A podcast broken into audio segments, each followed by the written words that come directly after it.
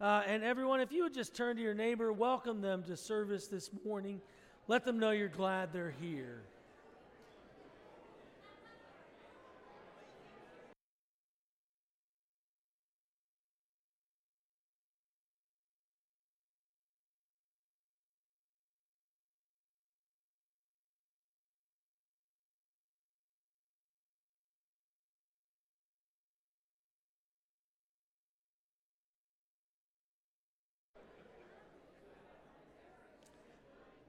Well, it is so good to see all of you this morning.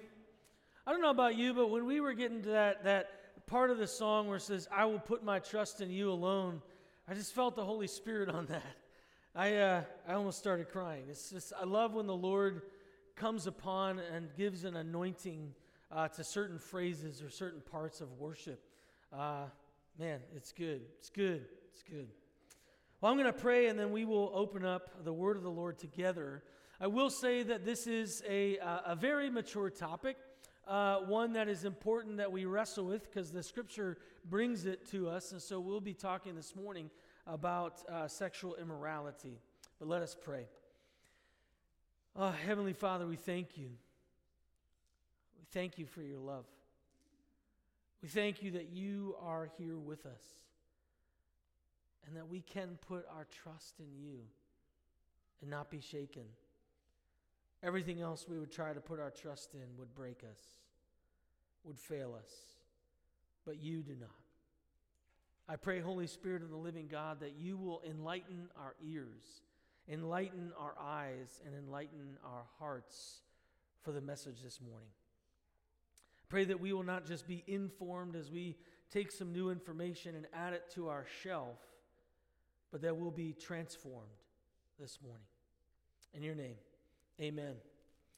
Amen. In, in Jewish culture, uh, we're going to talk a little bit about Jewish culture today because Paul uh, does have uh, uh, an assumption and a background of Jewish culture. In Jewish culture, uh, the Song of Solomon's, which is a very, the Song of Solomon, which is a very explicit book about the issues of sex and marriage, 12 year old boys were not allowed to, or 11 and, and below were not allowed to read it until they turned 12 when they were entering their, the, the situation of manhood, which the bat mitzvah describes. And so, as we look at this, we, we can see that the 12 year olds and above in the Jewish culture would begin to understand what Paul is talking about.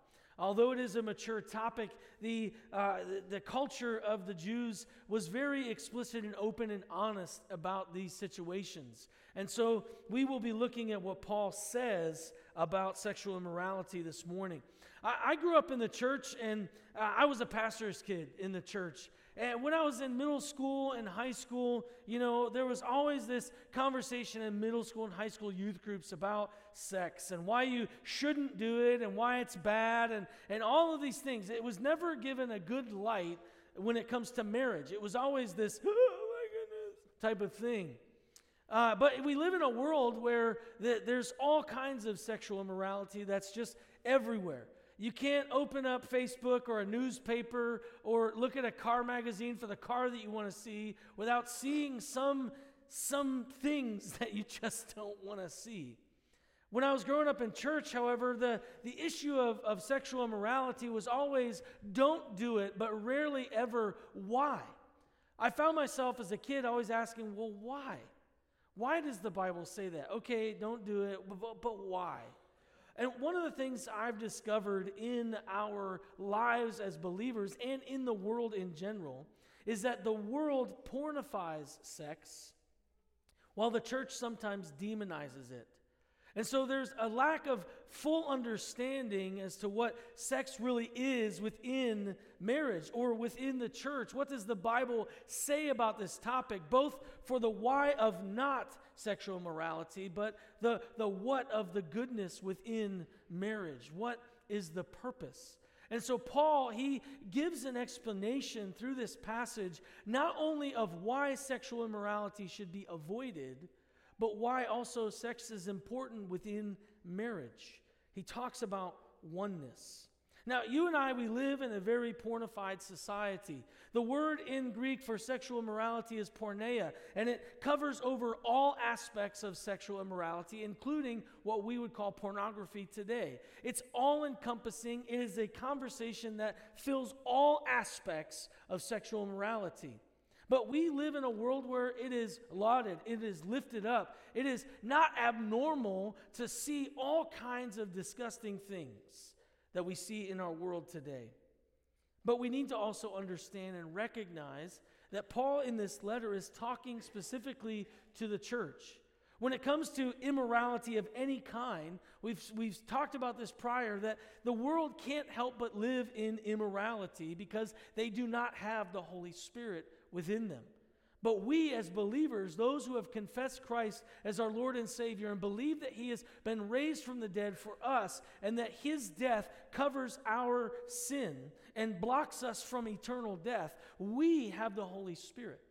And so, Paul, talking to the church, is encouraging them with this understanding in mind. The American church does, in fact, have a problem with sexual immorality. We, like the Corinthians, have allowed culture to infiltrate our understanding of what this is. We've, it's infiltrated our, our eyes, our minds, our hearts, and we've become desensitized in many aspects of sexual immorality. We like to pick out certain ones and point at those certain ones to the neglect of the ones that we may, in, in and of ourselves, be living into. Like I said, this is a really fun, heavy topic. I just love reading through the scripture because, man, you can't not deal with the, what the Bible tells us to deal with. And so Paul gives the answer to this question why should we flee from sexual immorality? Why should we flee from sexual immorality? Because he says that very phrase, flee from sexual immorality. But why? Now, I want to share too that Paul here is not demonizing sex. He is pointing out sexual immorality. He is not looking at the entirety of sex and saying, don't ever have it, don't ever deal with it, don't ever, you know, whatever. But he's talking specifically about the sexual immorality that was happening within the church and the culture at large. And so we have to understand what is sexual sin. Sexual sin is any sexual activity outside of God's design for sex. Sexual sin is any sexual activity outside of God's design for sex. God, in fact, as He created humanity, man and woman, He designed sex. He did. It is something that we cannot avoid talking about, but often we do. But when you open up the Bible and you do what we do, go through exegetically, you can't avoid it. It'd be easy for me to say, let's not talk about it, let's just move it over here. But that has, I think, hindered our kids. Not talking appropriately about sex has hindered our children. They don't even recognize what it is. And that's why the Jewish culture, I think, did it better than we did in that they integrated this into their teaching to 12 year olds and above. So let us read 1 Corinthians 6 15 through 20. The word of the Lord. Do you not know? That your bodies are members of Christ.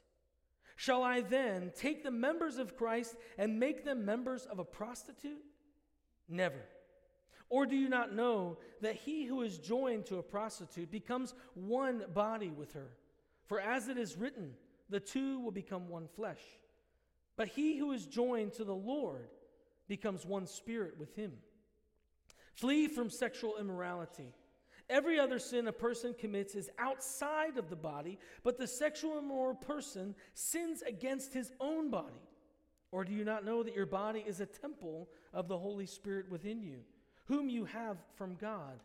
You are not your own, for you were bought with a price. So glorify God in your body. So, why should we flee from sexual immorality? As we look at this passage, verses 15 through 17, I think give us a good answer. And that answer is that there is power in oneness. There is power in oneness.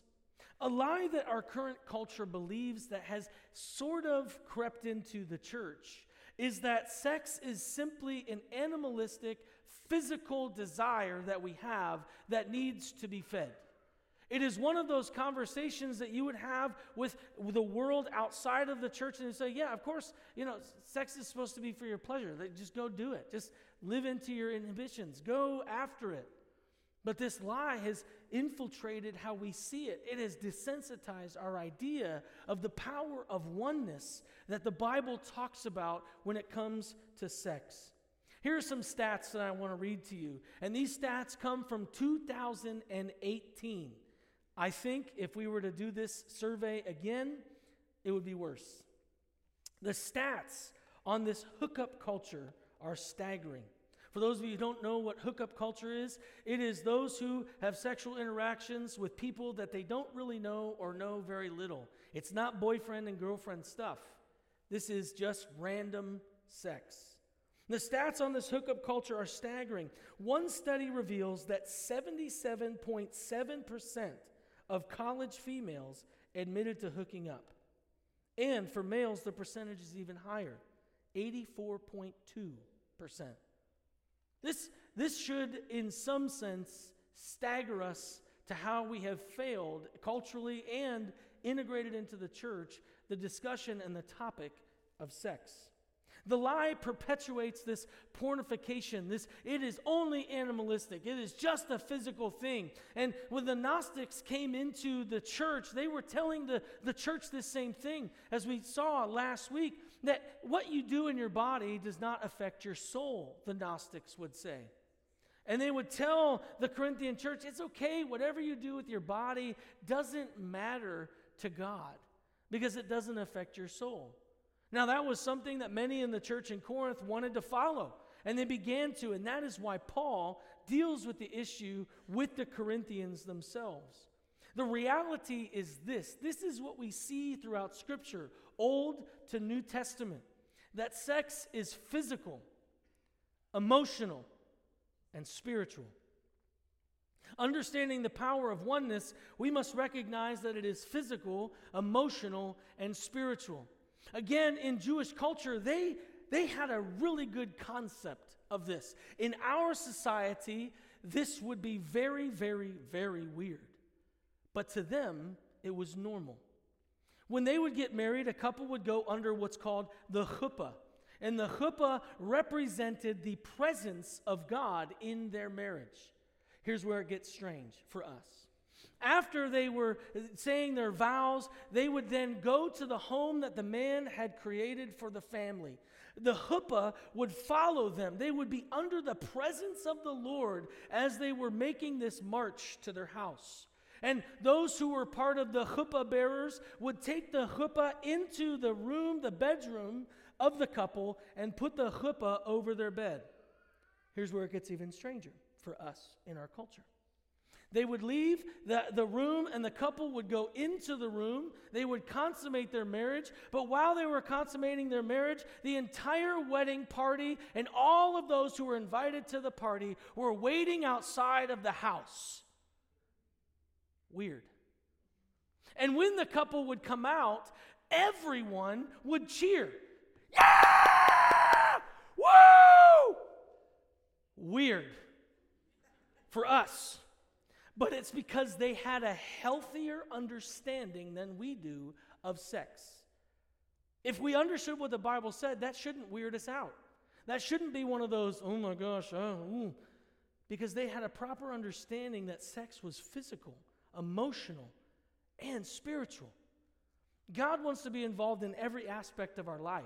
He wants to bless it, every aspect of our life, including our bed. Now, that seems strange to us, but we don't understand it because we avoid the topic very, very well. But we can't.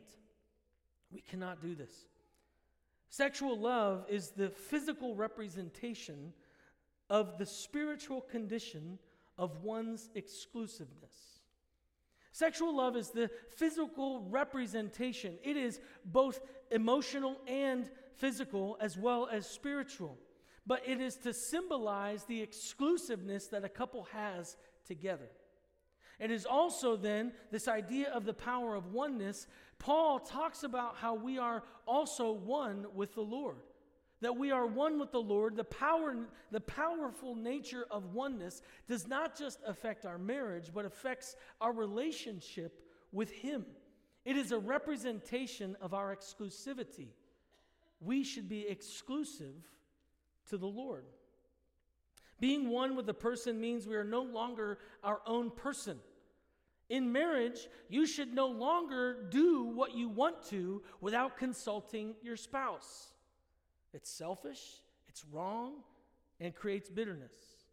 We are to not live into our passions, whatever they may be, without having a conversation with our spouse. But often we don't live in that exclusivity. We still have a selfish compulsion to do as we want. But sex is a representation of the oneness, the connectivity that we are to have with our spouse. But there's also the reality of this spiritual oneness that we see in a triune type of idea. Because we are now one with each other, but together as two, we are one with the Lord.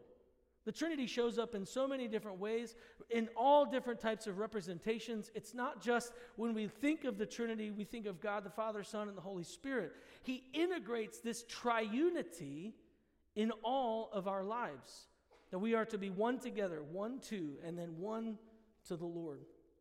Marion Soards says this belonging to Christ should mean that the believers give priority to Christ and his concerns rather than to their own questionable desires. Now, how often in marriage do we seek our spouse's opinions on our desires, on what we want to do? You know, sometimes when I'm driving past Sheetz, I go in and I grab a soda, and I do that multiple times. It hinders our bank account. Hillary will say, Why do you go to Sheetz so often? Because I want a soda. That's, that takes our bank account way down continuously. Now you might think, well, that's not a big deal. I mean, shoot, I can go do that anytime I want. But it affects your whole family. Because we might not have enough money to get gas because I was filling my mouth with soda. I know it sounds interesting, it found, sounds weird, but when we look at the, the beauty of oneness, we work together. Everything should be done together. And this is how we are to be with the Lord. It is an image of how we are to be. And when we use our freedom to do as we please, we are essentially cheating on Christ. When we look at the Lord and say, I'm going to do what I want, I'm going to live into my sexual impulses without your input. I'm going to do this thing how I want to do it. Here, Paul is saying that we are cheating on Christ when we do that. Because our first priority as believers should be to seek God's desire for our lives in every aspect. In every aspect of our lives. What is your desire, Lord? Because we are created to be exclusive to Jesus. We are to have no other spiritual lovers but Him and Him alone. But often we tend to love ourselves a lot more than we love Christ. We like to love the opinions of others more than we care about the opinions of Christ. We're failing in our exclusivity to Him. It's important that we understand we are exclusive.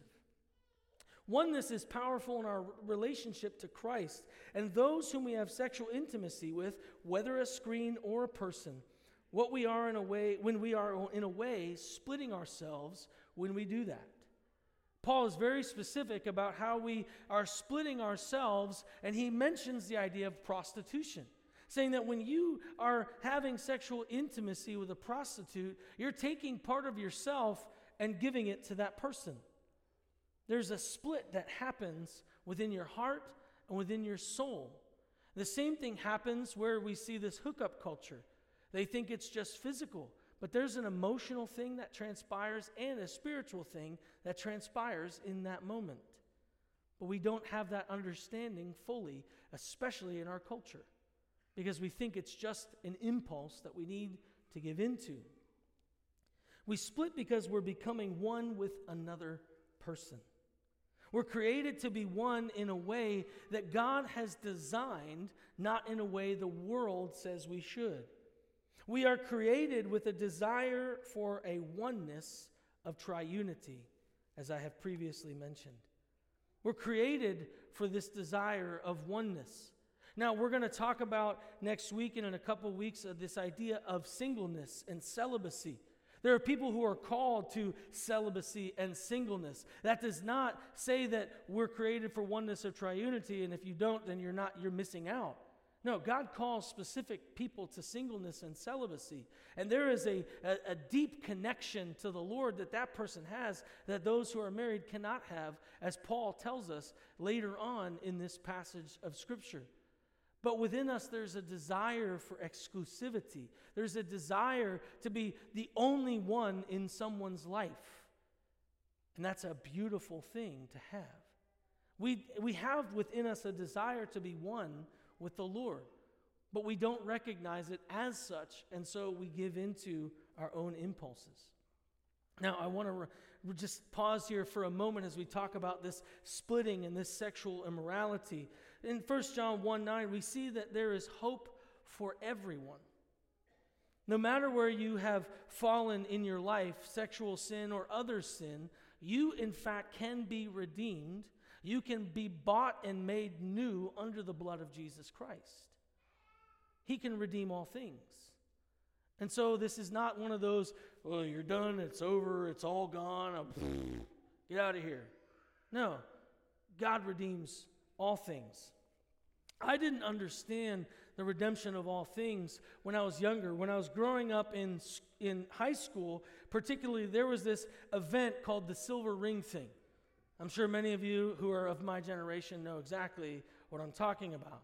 Where we would go to this church and we would be told about we would to- be told about sexual immorality and don't have sex because of all these things and you're going to put this ring on today that has a Bible verse about sexual immorality where you're going to keep yourself pure and the purity culture that transpired. And, and that's really good stuff, but there was one aspect of it that really did not help anyone. Here's what they said If you have sex before marriage and you have your, your purity ring on, take it off and throw it in the toilet and dump it down there because you have no hope of ever coming back. I mean, as a high schooler, I was like, oh, Jesus, that's so scary. See, but that's not what the Bible teaches. You know, there was this sense that was just deep shame. And, and what would happen with that person is if they threw their ring down the toilet, they would say, Well, I'm done anyways. Now I can go do whatever I want. That was not, the, that was not at all the message that the Lord was trying to say. There is redemption. But we must understand the, the pain and the splitting of the emotional, physical, and spiritual aspects. But when we repent and confess of our sin, God brings us back together. So we should choose to flee from sexual immorality for the power of oneness, but also because sex affects the whole person. Sex affects the whole person. This idea Paul is trying to get at is a vital one that you and I don't fully grasp or understand because we don't have an understanding of the Greek language the way that Paul did and his, his congregation would. So when he has this aspect of this sin of sexual immorality is a sin against your body, the Greek word that's used there is soma. And soma does not just mean the physical nature of someone. Soma is all encompassing, the whole person. It affects everything within you. Soma is a powerful word that is used through Scripture to define the whole of us. It is emotional, physical, and the spiritual reality of ourselves, not just the physical. But if we don't dig deeper into the words of Scripture to understand what does he mean by this, we'll miss this point completely. Warren Wiersbe sums it up well when he says, Paul warned that sexual sin is the most serious sin a person can commit against themselves, for it involves the whole person. In essence, Sexual sin is a sin against our complete being. It's a sin against our complete being. And this is why he says it's so serious. This is why he says it's something that we must flee from, avoid. And that word flee in the Greek means run away as fast as you can. Don't look back, don't remain, go. When the enemy brings about the temptation of sexual immorality, run away. Don't dwell on it. Don't, don't allow your mind to continue to wander, but just go. That's pretty powerful words. And it's because sexual immorality, sexual sin, affects our whole being physical, emotional, and spiritual. Garland says this also left unstated throughout this discussion is Paul's assumption that a person is not a combination of incompatible parts, spirit and body, held together in an unpleasant tension. As a consequence, sex is something that involves the whole self in surrender to another. This is an important aspect that we need to cling on to as believers. Whether it's a screen or another person, there is a sin against our whole being. It affects our connection to other people, it affects our connection to the Lord. Secular studies are even showing that it has a, a, an effect of desensitization about looking at other people and seeing them in a different light. Men who are constantly in pornography or sexual immorality no longer see women as people, they see them as objects. And vice versa, as for the female population in our culture, pornography has become an increasingly uh, part of their life, an increasing part of their life. And you think it's only just men, but no, the statistics show in our secular society it continues to grow amongst females as well. There's a desensitization to people as people. And we've seen that effect on how men treat women and women treat men in our society because it affects our whole being, not just one part of who we are. When we pornify sex, we diminish the full weight of its implications. But when we demonize sex, we don't talk about it, or we only mention the bad things and never talk about what its design is for marriage, we miss the full beauty and the meaning that it has. Because I grew up in the purity culture, I was terrified of sex. I did not have a good biblical understanding of what it was. I think we miss the boat for many teenagers in that. My generation was one of the highest sexually active generations in, since the past. And I think it was because even within the church, there was not a good understanding of why sexual immorality is bad or how to be redeemed in the midst of it. Paul is very clear about why we are not to be sexually immoral. Now, here's something that's very interesting about A.W. Tozer. He said something that shocked the church in the 1960s.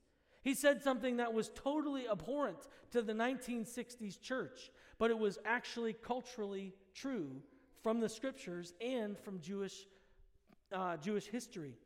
He said that when we look at the idea of sex, it is what we, he, would, he titled spiritual intercourse.